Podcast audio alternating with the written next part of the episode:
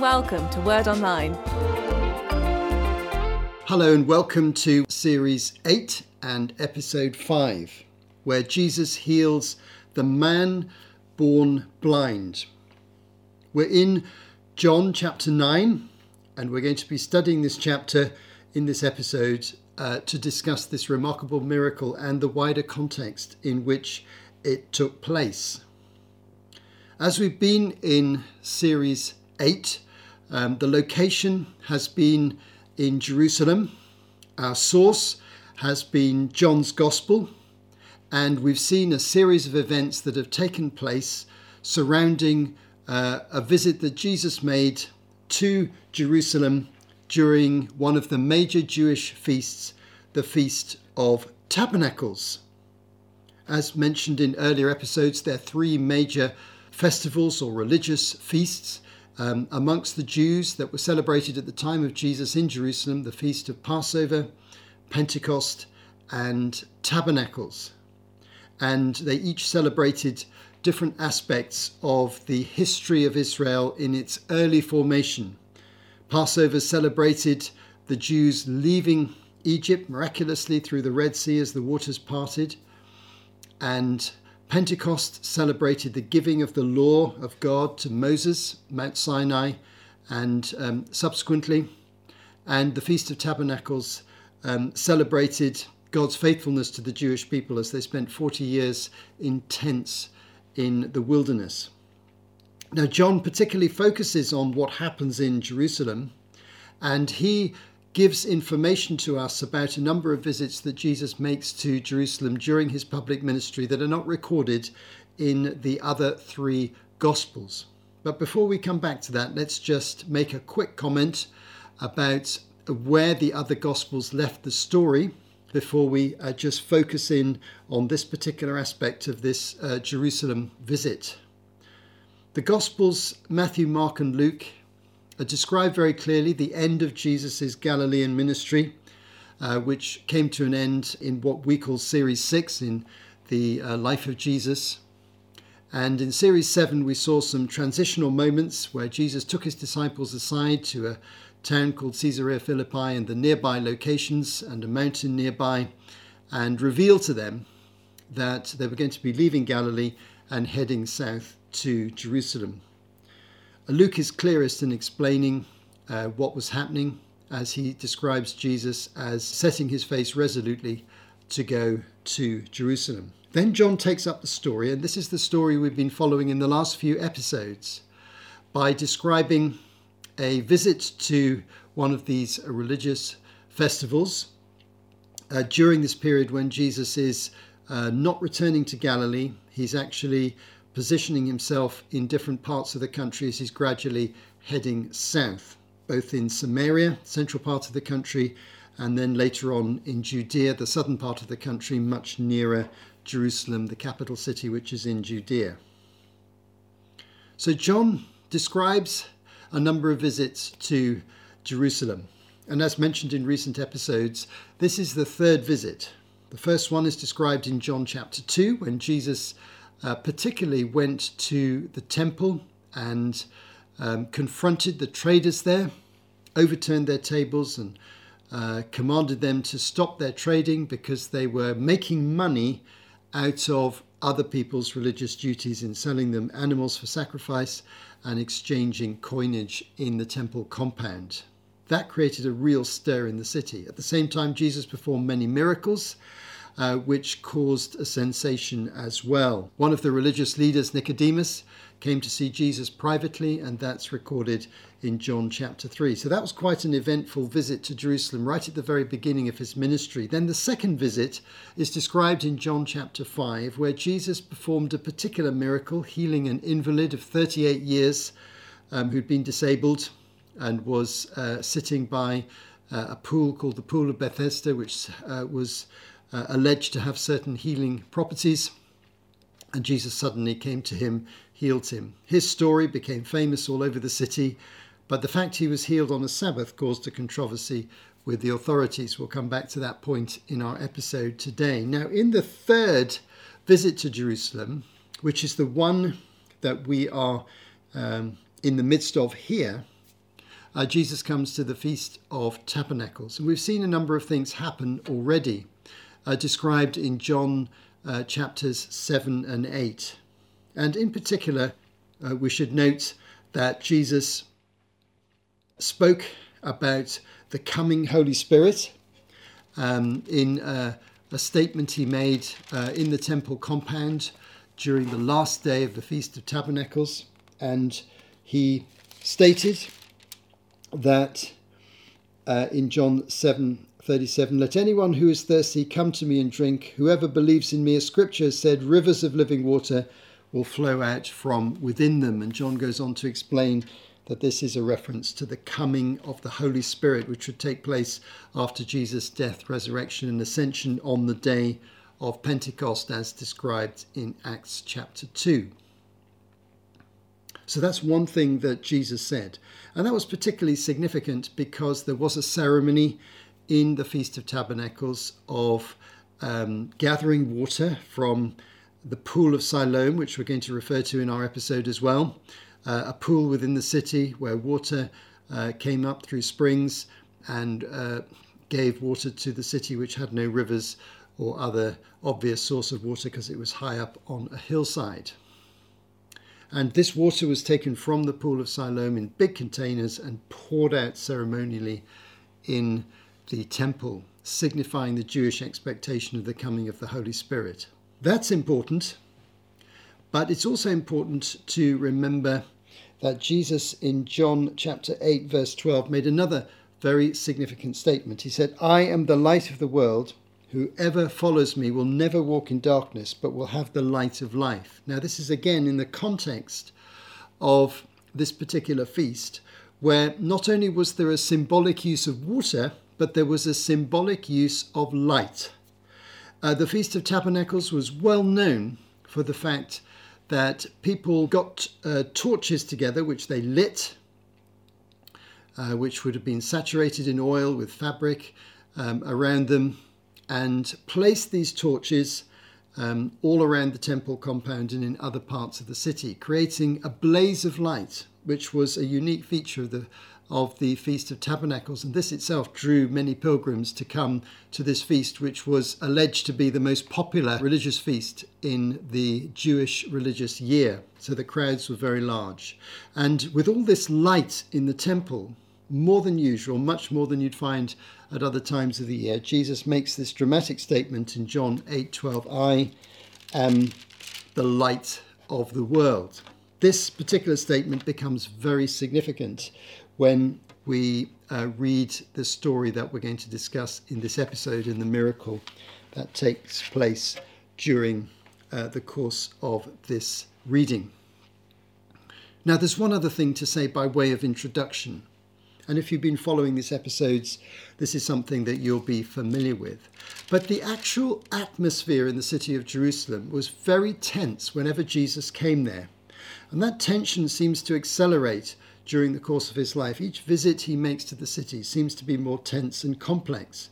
Now, the reason for that is that this is the home of the religious establishment, the priests, the high priest who lives in the city, who at this time was a man called Caiaphas, and the Sanhedrin, the Jewish ruling council, which Caiaphas, as, as high priest, chaired, 70 men who uh, had the final legal jurisdiction over the conduct of the Jewish religion. They made decisions about how religion uh, should be conducted in Israel, and particularly how the worship in the temple should be conducted. And there were lots of different types of people in the Sanhedrin, which included a number of Pharisees. This is a sect we've come across uh, regularly who were particularly opposed to Jesus.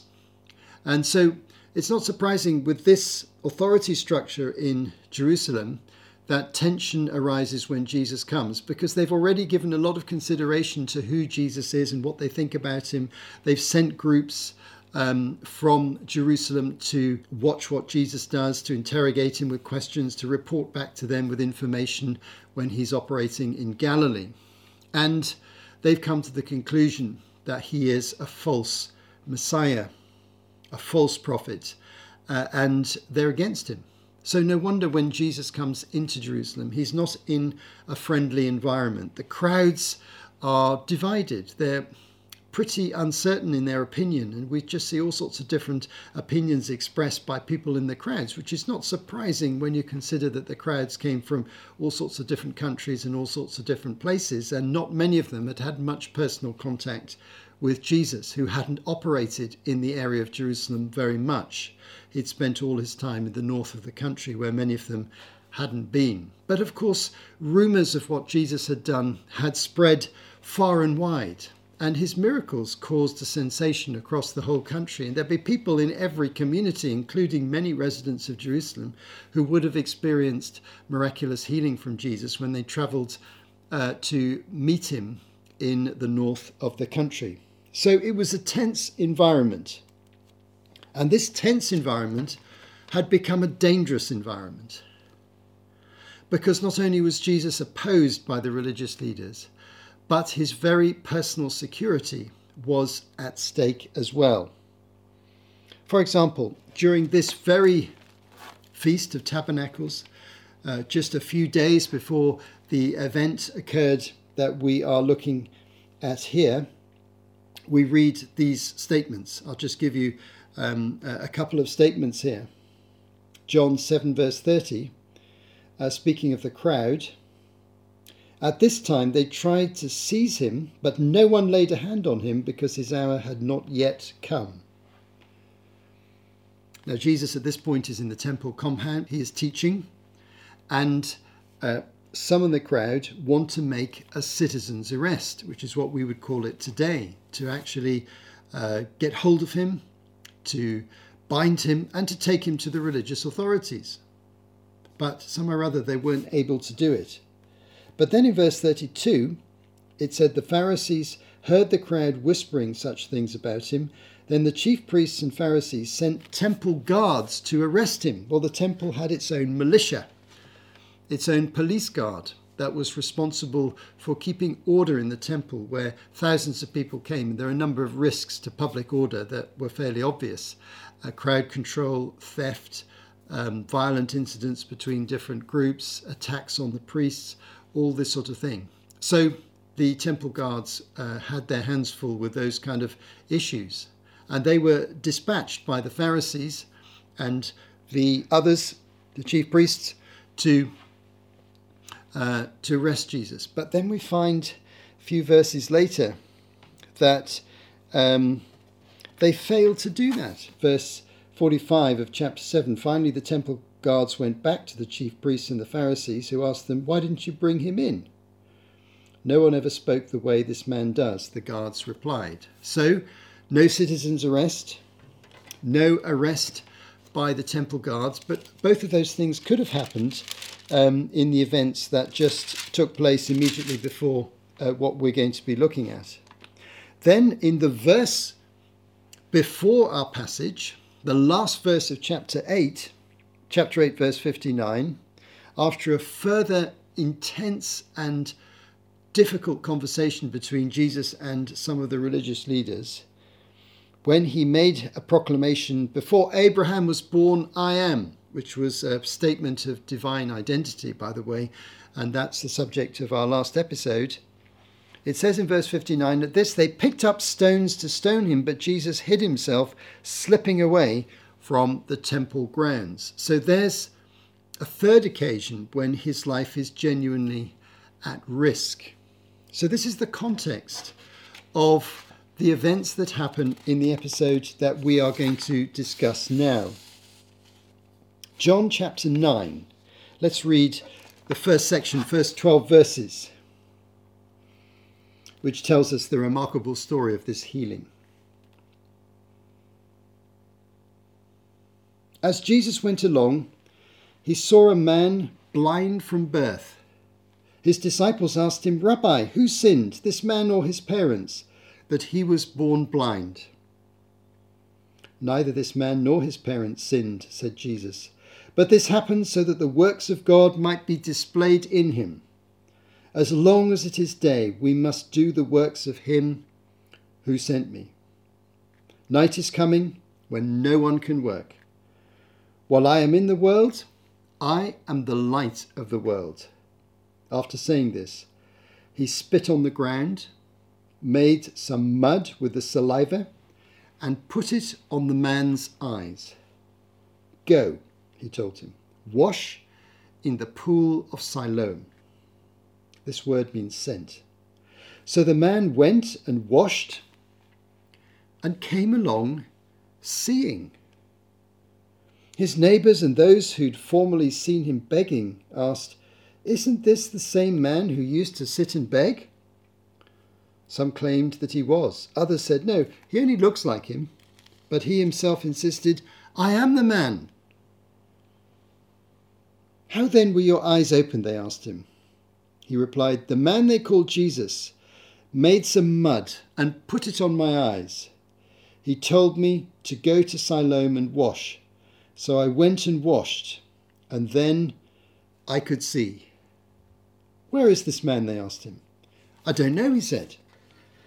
So here's the story of this miracle. Jesus has literally just slipped out of the temple compound with people picking up stones to, to try and stone him to death. And then he encounters this man. And this miracle unfolds in Jerusalem. Now, Jesus had healed many blind people before. The Gospels tell us that this was a miracle he performed regularly. And it's interesting to note that the healing of the blind was associated amongst Jews generally at this time with the coming of the Messiah. It was considered to be a messianic miracle. Now, we've come across this fact in um, some earlier consideration in different episodes. Let's just quickly refer back to one very clear example of this. So, Matthew 12, verses 22 and 23 says this Then they brought him a demon possessed man who was blind and mute, and Jesus healed him so that he could both talk and see. All the people were astonished and said, Could this be the son of David? Now, the son of David, as I've discussed on several occasions already, is a title for the Messiah because the Messiah was considered by prophecy to be a, uh, necessarily a descendant of King David. Now, if we go to Isaiah 35, a well known messianic prophecy, and the whole chapter, in fact, is a messianic prophecy, Isaiah 35, 1 to 10. But if we go to verse 5, we see Isaiah prophesying some um, results of the messianic coming.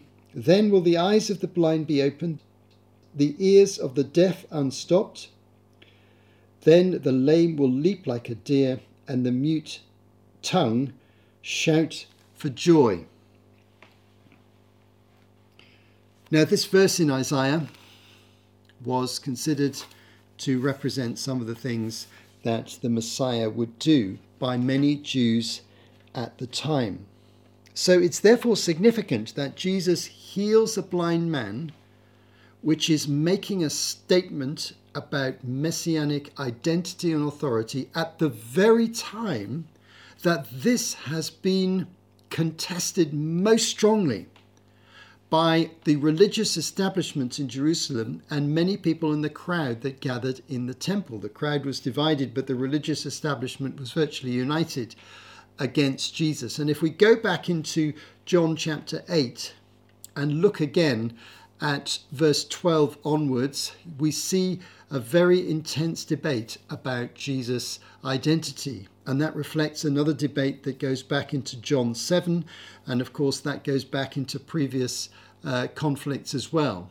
But at this particular point, it had reached a very intense moment. And the very next thing that Jesus does, when other people are saying he's a false Messiah, saying, You're not even a Jew, you're a Samaritan, you're operating under the power of demonic forces. Those two accusations are made in John 8, by the way. At that very time, he heals a blind man. Very remarkable.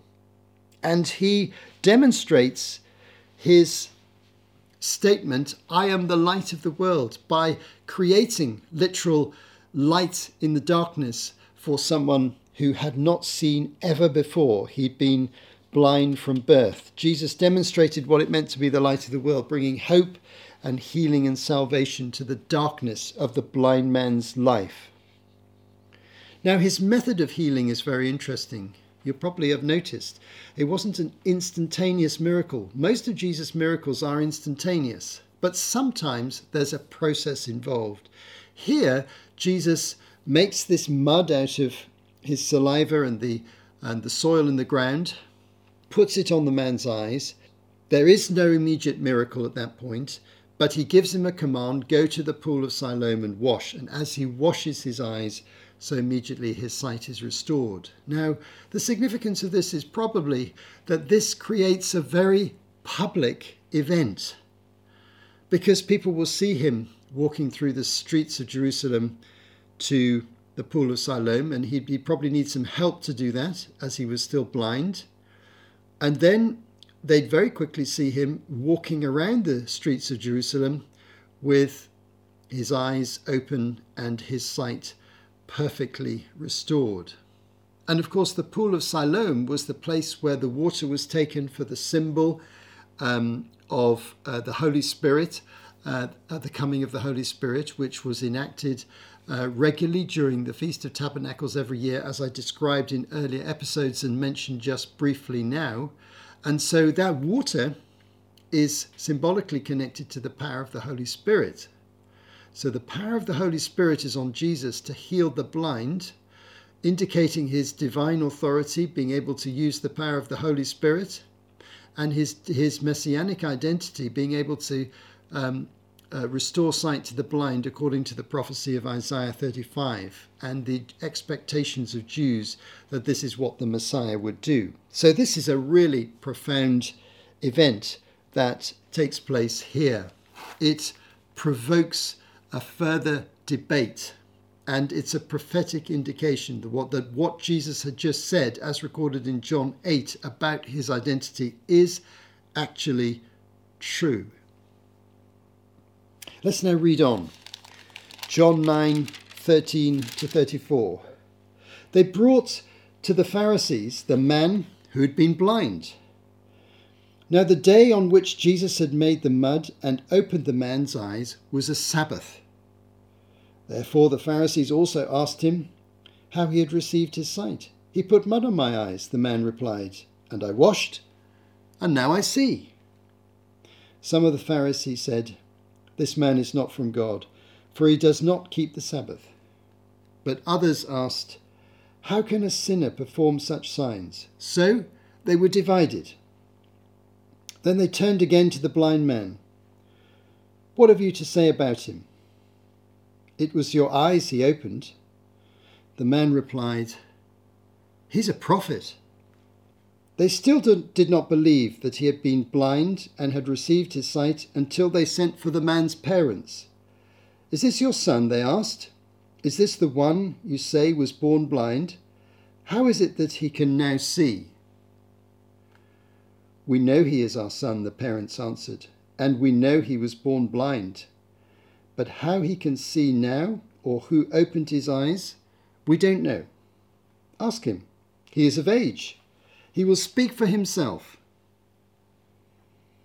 His parents said this because they were afraid of the Jewish leaders who already had decided that anyone who acknowledged that Jesus was the Messiah would be put out of the synagogue. That is why his parents said, He is of age, ask him. A second time they summoned the man who'd been born blind. Give glory to God by telling the truth, they said. We know this man is a sinner. He replied, Whether he is a sinner or not, I don't know. One thing I do know I was blind, but now I see. Then they asked him, What did he do to you? How did he open your eyes? He answered, I've told you already, and you did not listen. Why do you want to hear it again? Do you want to become his disciples too? Then they hurled insults at him and said, You are this fellow's disciple. We are disciples of Moses. We know that God spoke to Moses, but as for this fellow, we don't even know where he comes from. The man answered, Now that's remarkable. You don't know where he comes from, yet he opened my eyes. we know that God does not listen to sinners. He listens to the godly person who does his will. Nobody has ever heard of opening the eyes of a man born blind. If this man were not from God, he could do nothing. To this they replied, You were steeped in sin at birth. How dare you lecture us? And they threw him out. Well, there's a tense discussion if ever there was one. And the trustworthiness of what the man says is being debated. Some people at that time believed that sickness was caused either by the sin of the individual person or possibly family sin of their parents or others in their family. That was alluded to earlier on. And so everything this man said can be disqualified if you actually believe he is steeped in sin. Jesus didn't agree with that view, as you will have noticed in the first passage that we read. And the other contentious issue, of course, is that Jesus heals on the Sabbath, like he did uh, when he healed the man from the pool of Bethesda, the man who was an invalid for 38 years, and that caused a controversy. There's a division of opinion. And interestingly enough, this passage reveals that persecution is beginning to start for those who follow Jesus. So the religious leaders said that they'd throw out of the synagogue, in, in the Jerusalem area at least, any people who chose to follow Jesus and acknowledge him as the Messiah. That's a real threat because if you throw them out of the synagogue, you throw them out of the center of society because the synagogue was the place that society met and people built relationships and friendships and were respected in society. This was a tough and difficult conversation, but the man himself could see that something profound had happened, not just to him, but it represented a profound reality. Jesus must have prophetic power. He must indeed be the Messiah. Our final few verses, verses 35 to 41.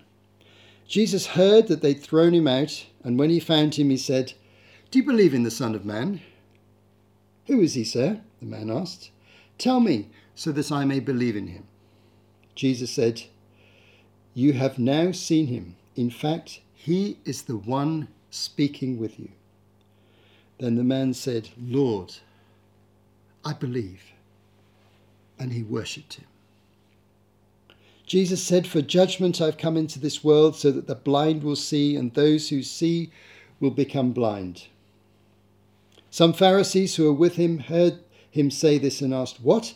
Are we blind too? Jesus said, If you were blind, you would not be guilty of sin. But now that you claim that you can see, your guilt remains. Jesus graciously reveals his full identity to this man. And notice his response. He immediately believes in Jesus and worships him as the Messiah, the Son of God, the Son of Man.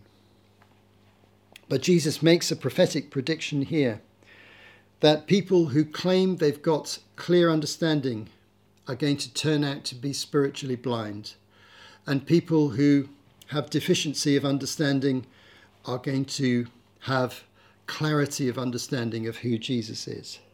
This miracle is a symbol of the division between those who follow Jesus and acknowledge him and those who resist him. Our final reflections here is to emphasize the grace to a needy man. Isn't it wonderful? He had been in need all his life. This man was a beggar. We come across other beggars uh, uh, on the journey of Jesus' life and in the early church quite often. The blind often had to beg. They had no means of earning their own income, and they would gravitate towards Jerusalem because of the volume of people they would be in Jerusalem during the feasts because there were the most people there. And so this man was seeking to get his material needs met. He had been in need all his life, and yet suddenly he was set free. It turns out here that religion often suppresses the true identity of Jesus. Religious structures can oppose the true identity of Jesus. Spiritual blindness is the worst type of blindness. So let's follow the example of the man born blind. Let's openly acknowledge that Jesus is the Messiah. Let's follow him when he says, Lord, I believe. And let's follow him when he worshipped Jesus on that amazing day when he was suddenly and surprisingly healed. You have been listening to Martin Charlesworth for Word Online. To find out more, visit wordonline.org.